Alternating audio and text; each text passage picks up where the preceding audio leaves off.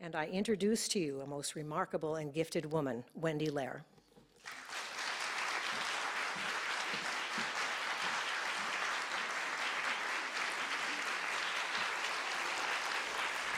Thank you. It is indeed an honor to be asked to speak to you all. I um, was thanked many times downstairs during the first part of this um, event, and I have to say truly, no, thank you. And thank you so much for friends of mine who have come, and I'm sure you've heard all the stories I'm going to tell in the dressing room. And for old friends who are here, please be careful about fact checking. um, it's especially a pleasure to speak to the um, university libraries because of the archives which are being created, a daunting task, no doubt. The title of this evening is My Life in the Theater, I Always Said Yes. That last part kind of came out of too much coffee at the French Meadow with Judy. And I said, You don't think it's just going to substantiate all of those uh, murky ideas about women in the theater being of loose morals? or, or do you think people will think I'm not discriminating? But um, everybody in the arts or in acting knows that the stress in a, a line can change the meaning of a line. So my life in theater can go, my life in theater, or my life in theater. But the two are really interdependent. um, having to say something having to say something to yes is also very much a part of my life in the theater because you have to have some some offer before you can say yes. My first performance in the Twin Cities was with Theater on the Road. I uh, came up here from Drake University, and I'll try to do a quick overview of my life. But uh, and we, I was playing the part of Winnie, the middle-aged witch in the comedy Bell Book and Candle, and we opened at the Minneapolis Women's Club in July of 1962. It was Friday the 13th. I should have taken more notice. But luckily I didn't, so it didn't um, keep me from continuing my romance with this community as well as with the theater. In order to try to get my head wrapped around not only the my life part, but the theater part, it was really a wonderful opportunity to take up Doc Whiting's book.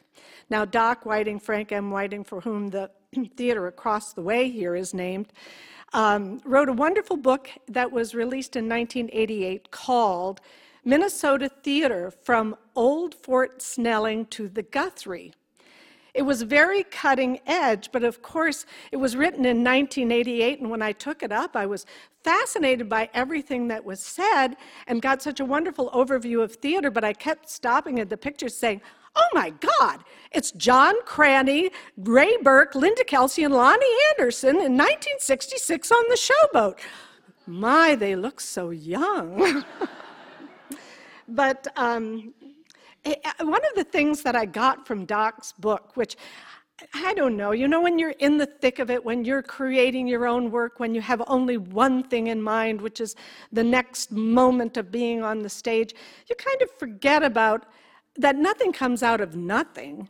And it was interesting to think of Edwin Booth playing in Minneapolis in 1888. And even before that, you know, these people coming through touring, playing Shakespeare, and uh, that alongside the, um, the sort of community theater aspect of Snoose Boulevard and the Swedes doing their vaudeville and the old Germans in, um, at Fort Snelling. So um, that history started to really um, give me an appreciation, not only for the fact that theater has always been here, but audiences have always been here. Because the theater wouldn't be existing without that part of the quotient.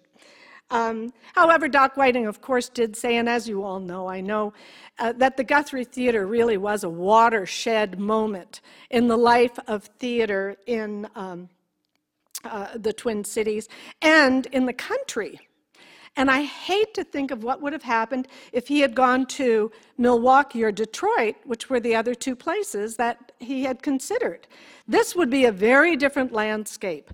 Hopefully, what he accomplished not only uh, in the Twin Cities, but in the United States would have happened, which was the decentralization of theater from Broadway, from New York and the East Coast. We'll let Philadelphia and, and Washington in there, and maybe Boston. But uh, that now, in 1963, we start to have theaters in our own communities, which was not a new idea, but it was one that was a long time coming. And when it finally came, it rattled the earth.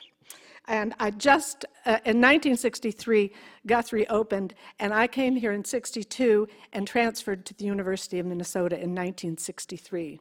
So it's serendipitous date. The other thing about I always said yes is not only did I say yes to the many wonderful opportunities that have come my way in the theater, but I grew up in a culture of yes. I started life in uh, Easton, Pennsylvania, and we moved to Stockertown.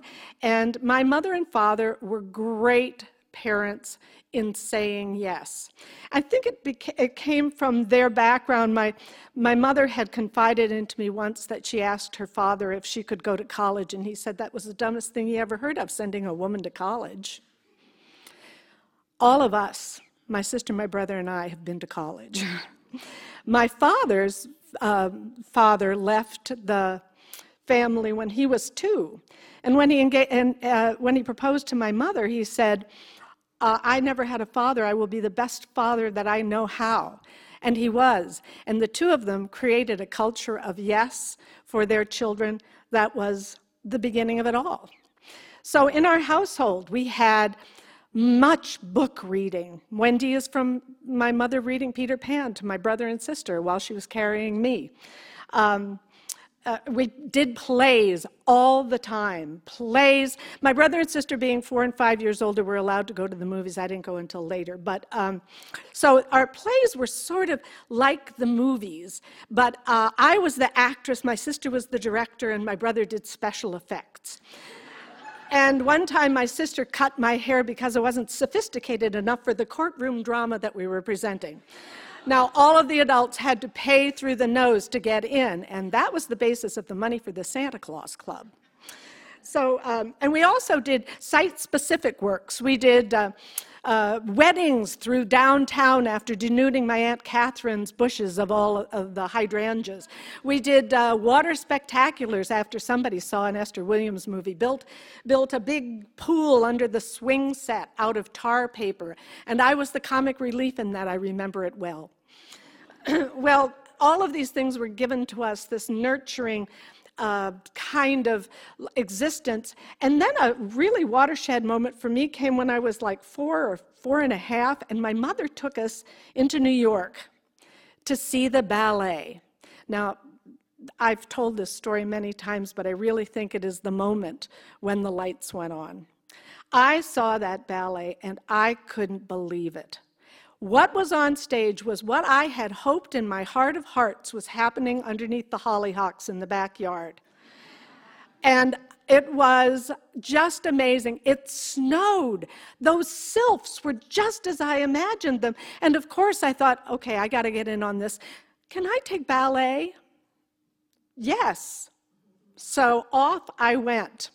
Well, um, I just have to tell one other story because some people find this rather imaginative. That uh, as uh, when we were making up our own little site-specific things, somebody went off to. We weren't particularly religious, but there were, you know, there were ministers in the family, and after um, after going to um, Bible camp one day, we uh, all wadded up bread and hid it under the bushes and pretended we were the children of Israel finding manna in the wilderness.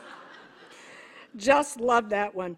Well, I was not going to become a ballerina. I had some health setbacks when I was younger, and I spent a number of years in convalescence after uh, a lot of surgeries. But here's another story, and this, this is my story for the library, is my mother's always a great reader, and we always got to read as well. And when I was about seven, I can recall it completely. We had moved to the country. I was recuperating. I was sitting up in bed. I was reading A Wind in the Willows. And after a moment or a, a few minutes of reading, I looked up and I had been at Christmas time. So my imagination had been both stimulated from the visual of the, um, the ballet, from the imagination of being in um, uh, uh, playing, all the kind of play that we did. And then that reading could transport me. And that was such an amazing moment for me. And it is something I think that has served me well as an actress because imagination is the deal. And I, I have to do a sidebar here, and I think I wrote this down actually. Um, I have a feeling that uh, our growing infatuation with the screen, which gives us images already made, may be stifling some of our own ability to visualize and to create uh, worlds of our own that, by the way, we would as artists uh, share with the community. And because I get postcards from the universe, you know, whenever you're working on a play, everything has to do with the play. You just get all of this little information. Today there was a, a quote uh, by Susan Sontag Industrial societies turn their citizens into image junkies. It is the most irresistible form of mental pollution. Poignant longings for beauty, for an end to probing below the surface, for a redemption and celebration of the body of the world, ultimately having an experience becomes identical with taking a photograph of it. I can't tell you how many times I have seen my students performing and their fathers are, and I always want to say to them, How did you like the show? Well, at least they can play it again and again and again. Um, yes is also a spirit thing. I've been said yes to, and now I got to say yes. But there are many ways to say yes. You can say yes. You can say yes. You can say yes. It's, it's really got a lot of, um, of uh, latitude. And the yes being that way has to do with the spirit of the thing. But I digress. And we have another move. Now I'm in Webster Groves High School, and this is in suburban St. Louis. I have moved from the little um, country place where there were lands and things to explore to the city. And that was really cool being in the city. And now I'm starting to see more things, to see some plays, to see some operas. And I walk into the little theater at Webster Groves High School, and again, the lights went on. Before I even did anything, it was just like, this is it. And the cool part about it is, um, you know, you don't, the rigors of dance are not necessarily the same rigors that you're going to have when you start to participate in the theater. But I loved that theater. I did everything I could. My mother, my yes saying mother, I can recall her saying on Thanksgiving, But honey, are you sure you have to go into the theater and sew curtains all day? It's Thanksgiving. Mother, I have to. All right. so, it is at um, Webster Groves, or uh, it is at Drake University, which is my next step from Webster Groves, graduating, and I was going to college. Since my mother didn't get to go, we all were going to college. And uh, it was at Drake University in my, after my sophomore year, or toward the end of my sophomore year, that uh, Karen Osborne came down from Minneapolis looking for men to be in theater on the road, and everybody said, Oh, you should take Wendy. You should take Wendy. And she did. And thank God my parents said to a 19 year old girl, Yes, you can go. I'm not sure it was the wisest decision, but I'm glad she said it.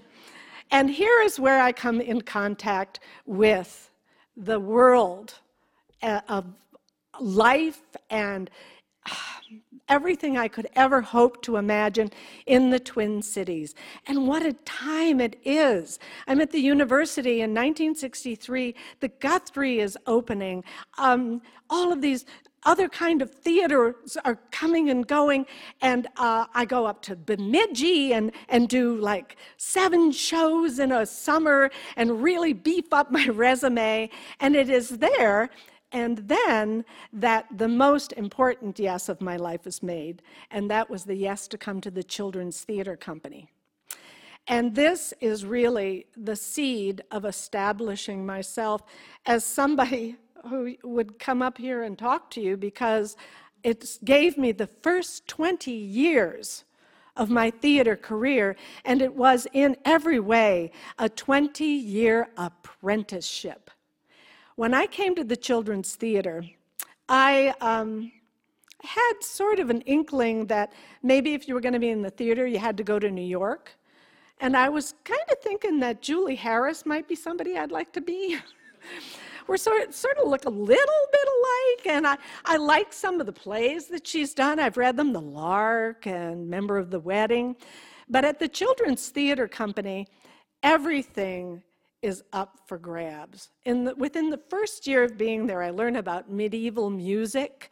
I learned about uh, surrealist painters.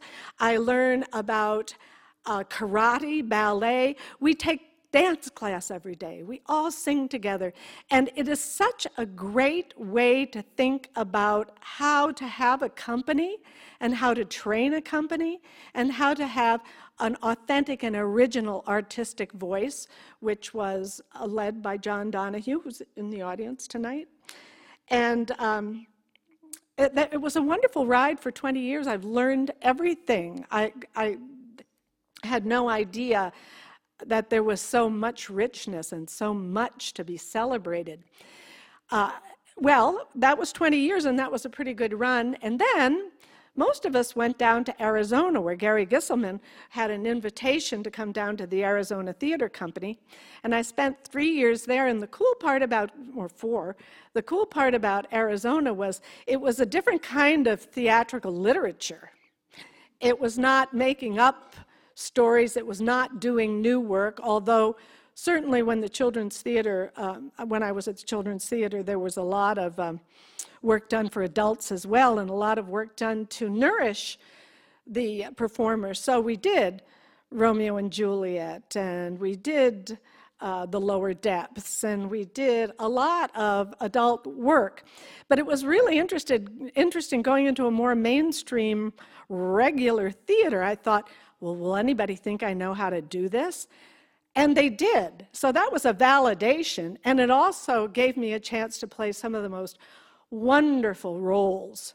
Um, I think the first year I was there, I played Dolly Levi in The Matchmaker. I played um, uh, Bananas in House of Blue Leaves. I played um, Soot in marriage of Bette and Boo. I mean, it just was, it was just a, great banquet of things.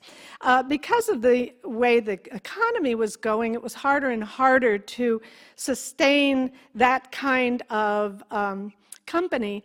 So I came back to the Children's Theater Company as our associate artistic director, as the director of education, and really that was where I started doing a lot of directing.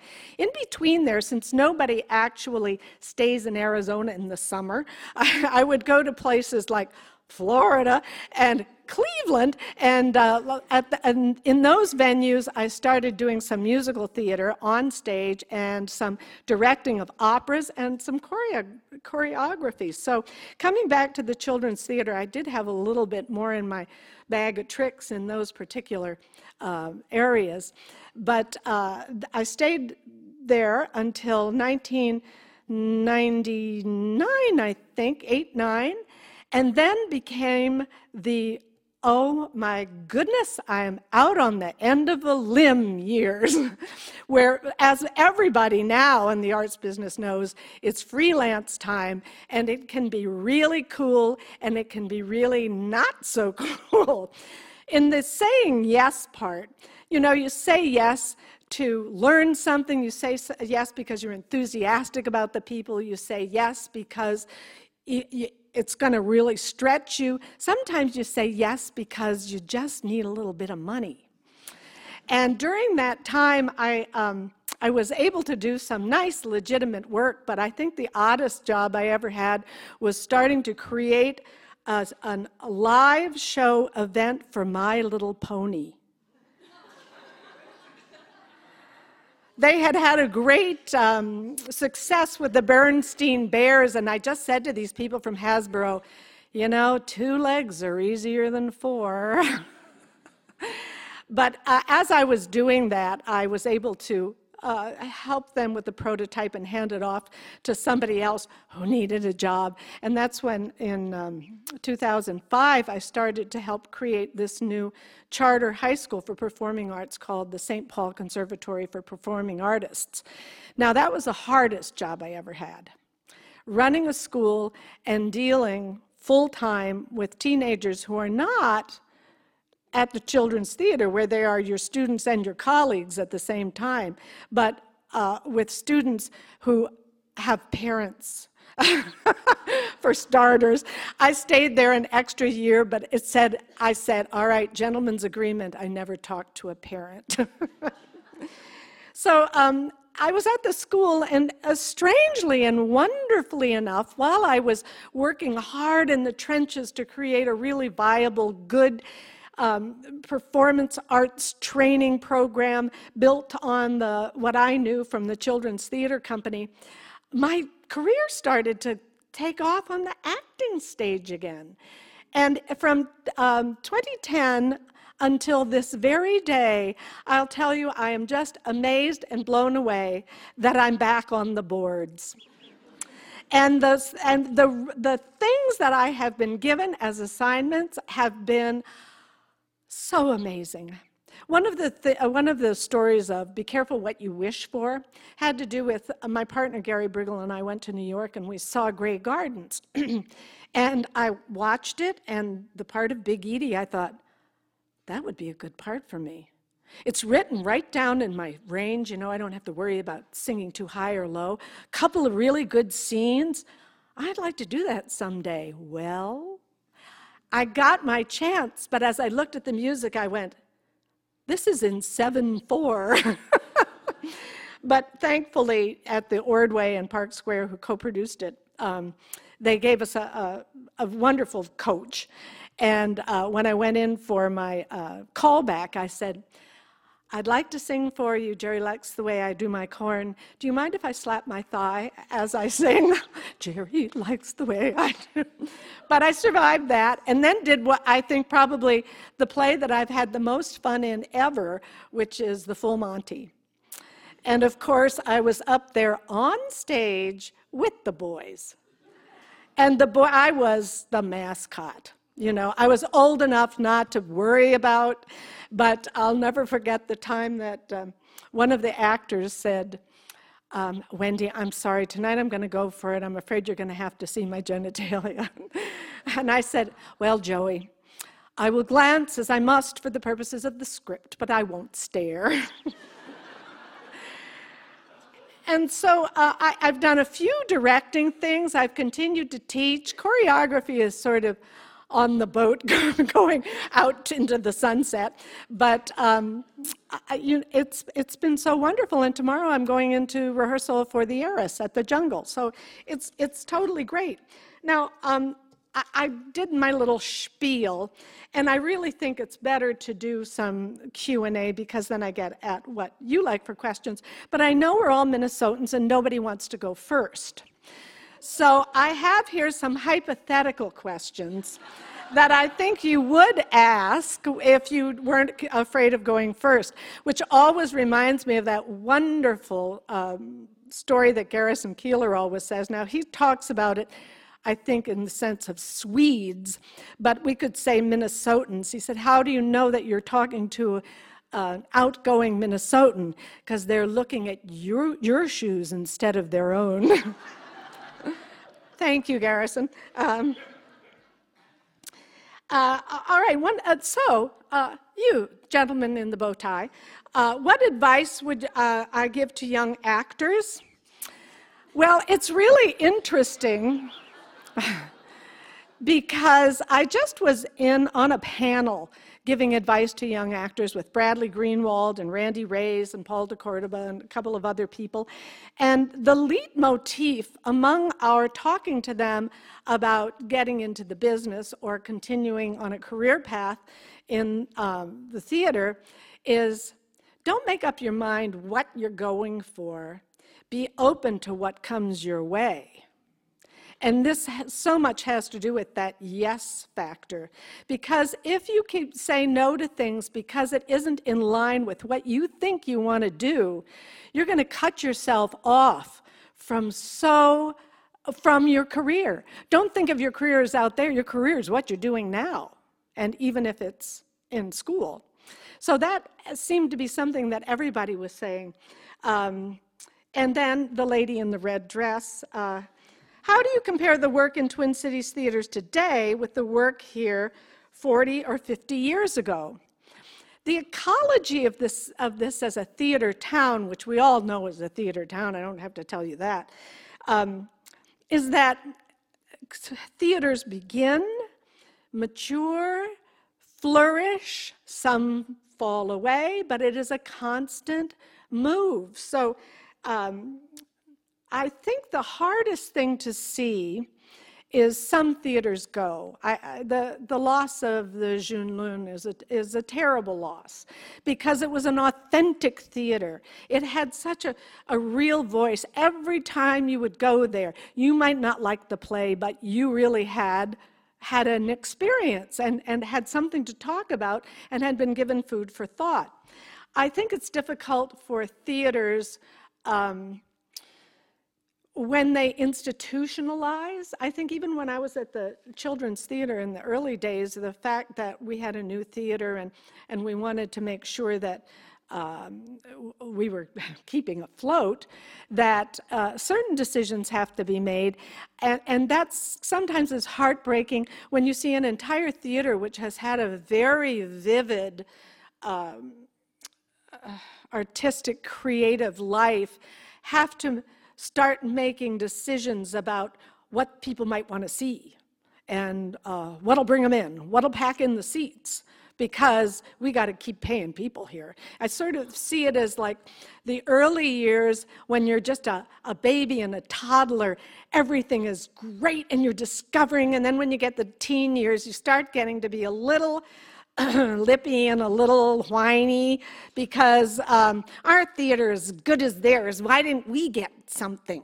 You know, and then when you get into the 20s and 30s, you're getting more mature and you're having a better idea about what it is you want to do. And then you realize that you have all these children you have to feed. And then you might have to be making some decisions that uh, will keep the food on the table. So it's really interesting to see how these things um, flourish, change, fall away. Um, I just was looking at a list of theaters that are still going on. Uh, the Playwright Center is 43 years old. Illusion is 40 years old. Chanhassen is 46. Park Square is 42. The Heart of the Beast is 41. Mixed Blood is 38. Penumbra is 37. History Theater is 34. Red Eye is 31. The Children's Theater Company is 49. And the Brave New Workshop, Dudley, I know you're here, is 56. And the old log is 74. So in looking at Doc's book, which is where I got all the, the times from, I, it's so amazing to uh, see pictures of colleagues who are still going at it. And, uh, you know, God bless us everyone, as Tiny Tim would say. Um, but what does that mean about new theaters? I love the new theaters. There are some of the new theaters now that remind me of the craziest of heyday theater from the Firehouse and some of the, uh, well, it's just amazing. I um, went to see a play in 2011 called The Ravagers, and it was done by the Savage Umbrella Theater Company. It was an adaptation of an Aeschylus play. It was just so exhilaratingly done by these people. I won't tell you the plot or anything, but it was in an old, ripped out um, movie theater, and they were just using the site, and the, the toilet was a portisan outside, and it was in the middle of November. But that play was so good, I'm still talking about it. All right, now the young man who's sitting next to the woman with the big purse. Um, what was your favorite play to be in, and what play would you like to do? Uh, of course, every time you're working on a play, it's your favorite play because you're so immersed. Um, my favorite play, probably over the long run, as having done Cinderella for so many years. Not just because you got to be totally off the charts on stage, but it was always such a, a, delight to have an extended family during the holidays. And my, I just loved it every time. And from 1966 to 1999, I was in all 12 of those uh, productions, and I never missed a performance. um, um, what play would I like to do? Um, on my bucket list is one of the, I want to, with Bain Boehlke, I want to be those two guys in the trash cans in the Beckett play. Um, uh, and let's see, who else do we have here? Oh, Madam with the red hair. Have, uh, have you ever considered doing movies? I'm not very good in movies because I am too expressive. You have to be sort of impressive to do a movie, and you have to stay in the shot. And that was the hardest part for me. Uh, what some people may or may not know is I was in Fargo, but I hit the cutting room floor. I hope it wasn't because of my bad acting. I hope they just snipped it out. But I still get residual checks, which is A OK. And I got to do a crossword puzzle with um, Bill Macy, who was a very nice man. Um, are, what are your guilty pleasures? Really? You want to ask me that?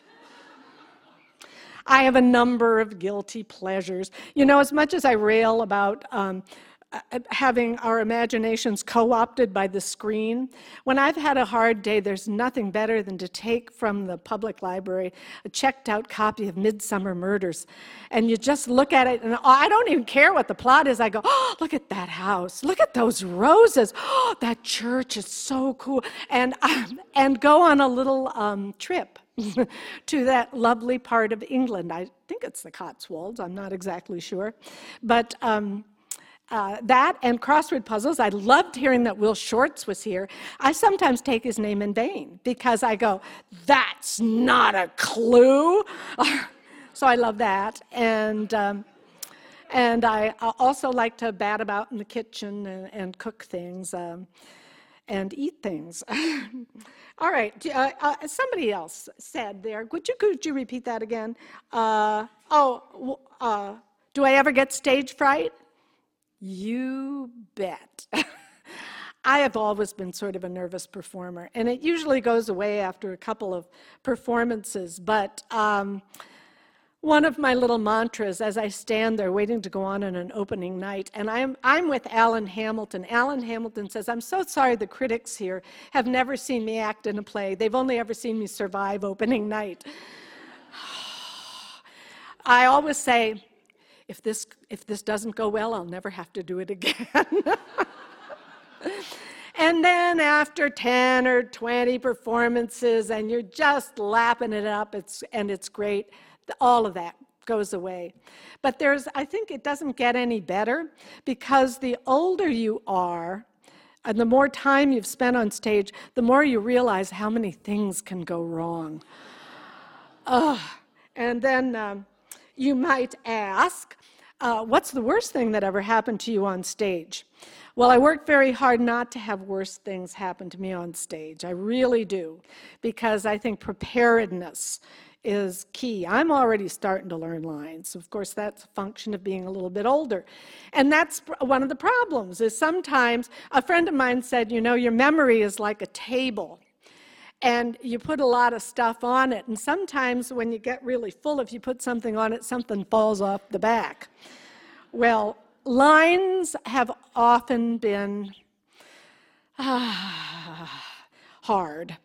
Uh, and I think now I am suffering karmic retribution for all the fun I have made of older actors who have said untoward things. One of my favorite being God rest his soul, Ollie Cliff, who many of you probably know or who have seen on the Guthrie stage, um, went down to Arizona and was playing uh, the narrator who had the first line in Christmas Carol, and his, in his stentorian voice, he announced, Scrooge was dead.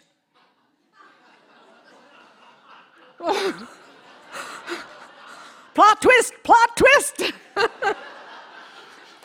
so, so for, for all of that, I was sitting on a stage playing Dolly Levi and the Matchmaker, and I'm pretty good at improvising, but you know, sometimes uh, somebody laughed, they know this story. I've told this story at the dressing room several times.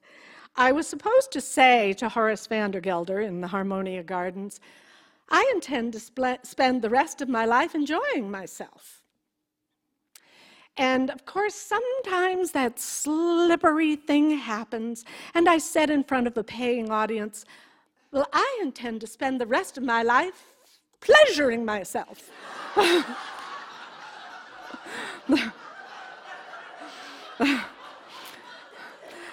I, I, told this recently to one of the cast members in our town. He said, I'm sure that's what Thornton Wilder meant. I think I've run out of these kind of questions. So, is there a question out there that anybody would like to ask? I don't know what we do about the lights unless you just want to bell. Oh, there we go. Here, and, and I have on a lavalier mic. Can you still hear me? All right, does anybody have a question? See, no one wants to go first. Yes. The picture with the mustache. This is one of my, these are two of my favorite pictures of myself. this is a moment in the House of Blue Leaves that was uh, sort of improvisational. Uh, John Donahue directed it, and he said, while you're up there and they're talking about you down here, uh, just put some put some breadsticks up your nose or something and turn around. And I thought, well, I don't think I can keep breadsticks up my nose. So I, down in the dressing room, I found a mustache. And I just put it on, and they always talk about her as being a little um, Italian girl. And I thought I looked just like Jerry Colonna.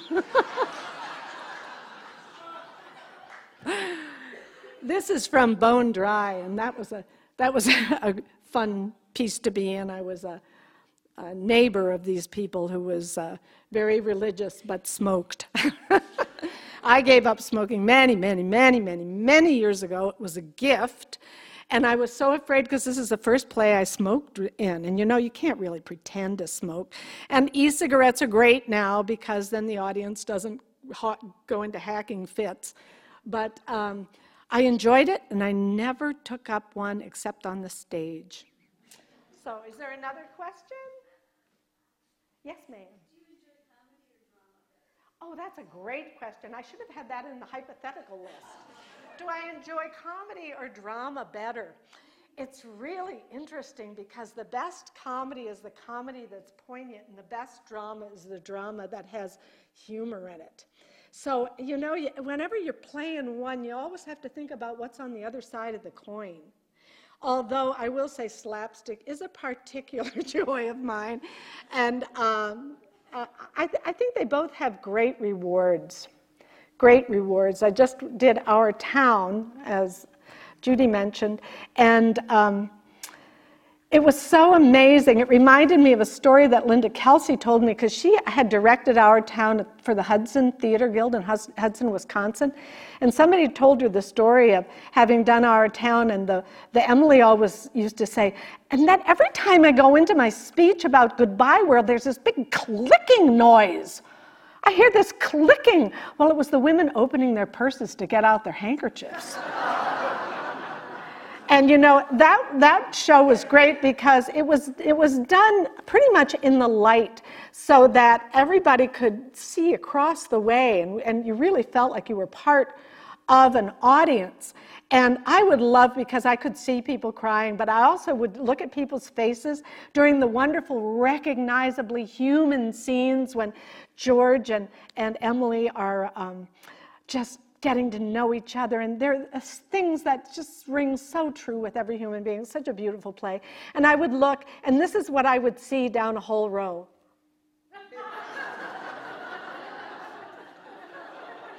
you know, everybody, young people, uh, older people.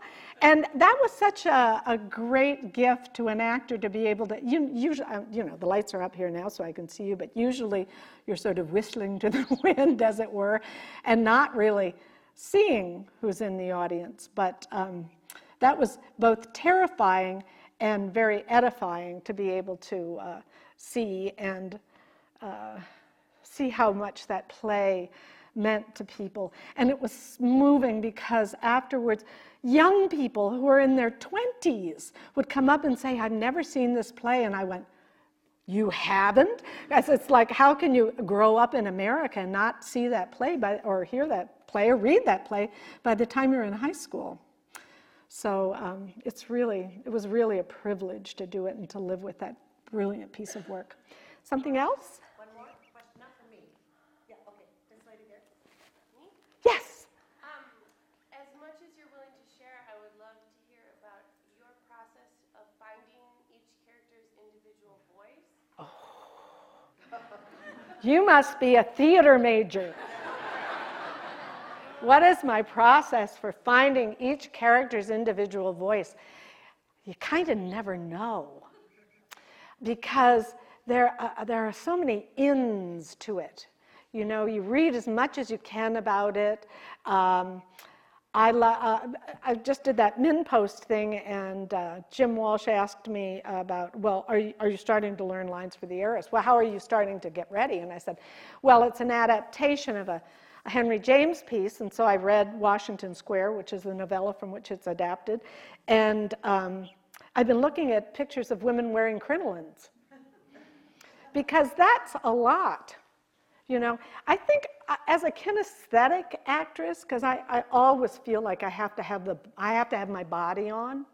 It's not that I decide, you know, oh, I think she'll have a limp, but, it has to do with, um, you know, uh, uh, cultural stresses, um, what a, what a person would, how a person would present themselves, and of course, this is all done in concert with uh, sometimes the playwright and always the director. And um, There are times when I have just even put on the hat and went, ah, I get it. But there are so many things. And as I said before, sometimes you get postcards from the universe. Every time I'm working on a play, it seems like the whole world is about that play. Things come at you from, it's just like finding that quote about imagination, because I, I felt like I wanted to talk about image ination you know, having an image. I, I, were you saying that was one more because we're, we're. Yeah, one more question. there, over there. there she is. Yes. Molly. In keeping with your physical kind of explanation of how you find characters, I've always so enjoyed watching you, your physicality on stage, and I just want to know if you still do the splits.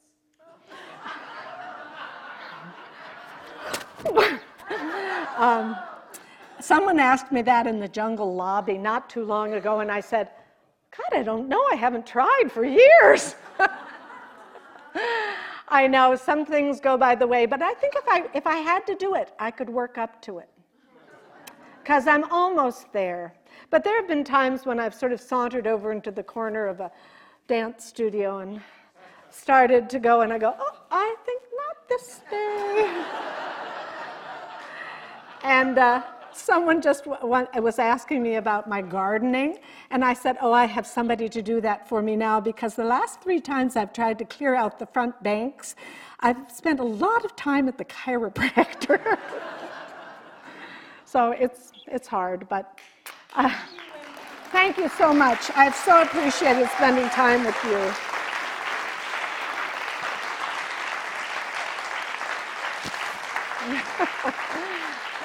I didn't even need to use my cheat sheets.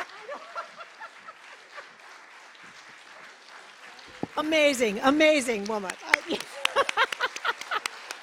Wendy, come back.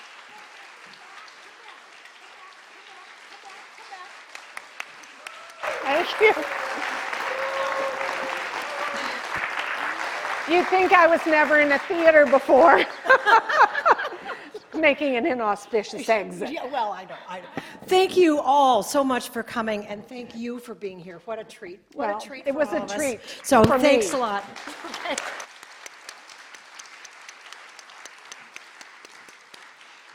And I've two two uh, things. One, join the Friends of the Library if you aren't already.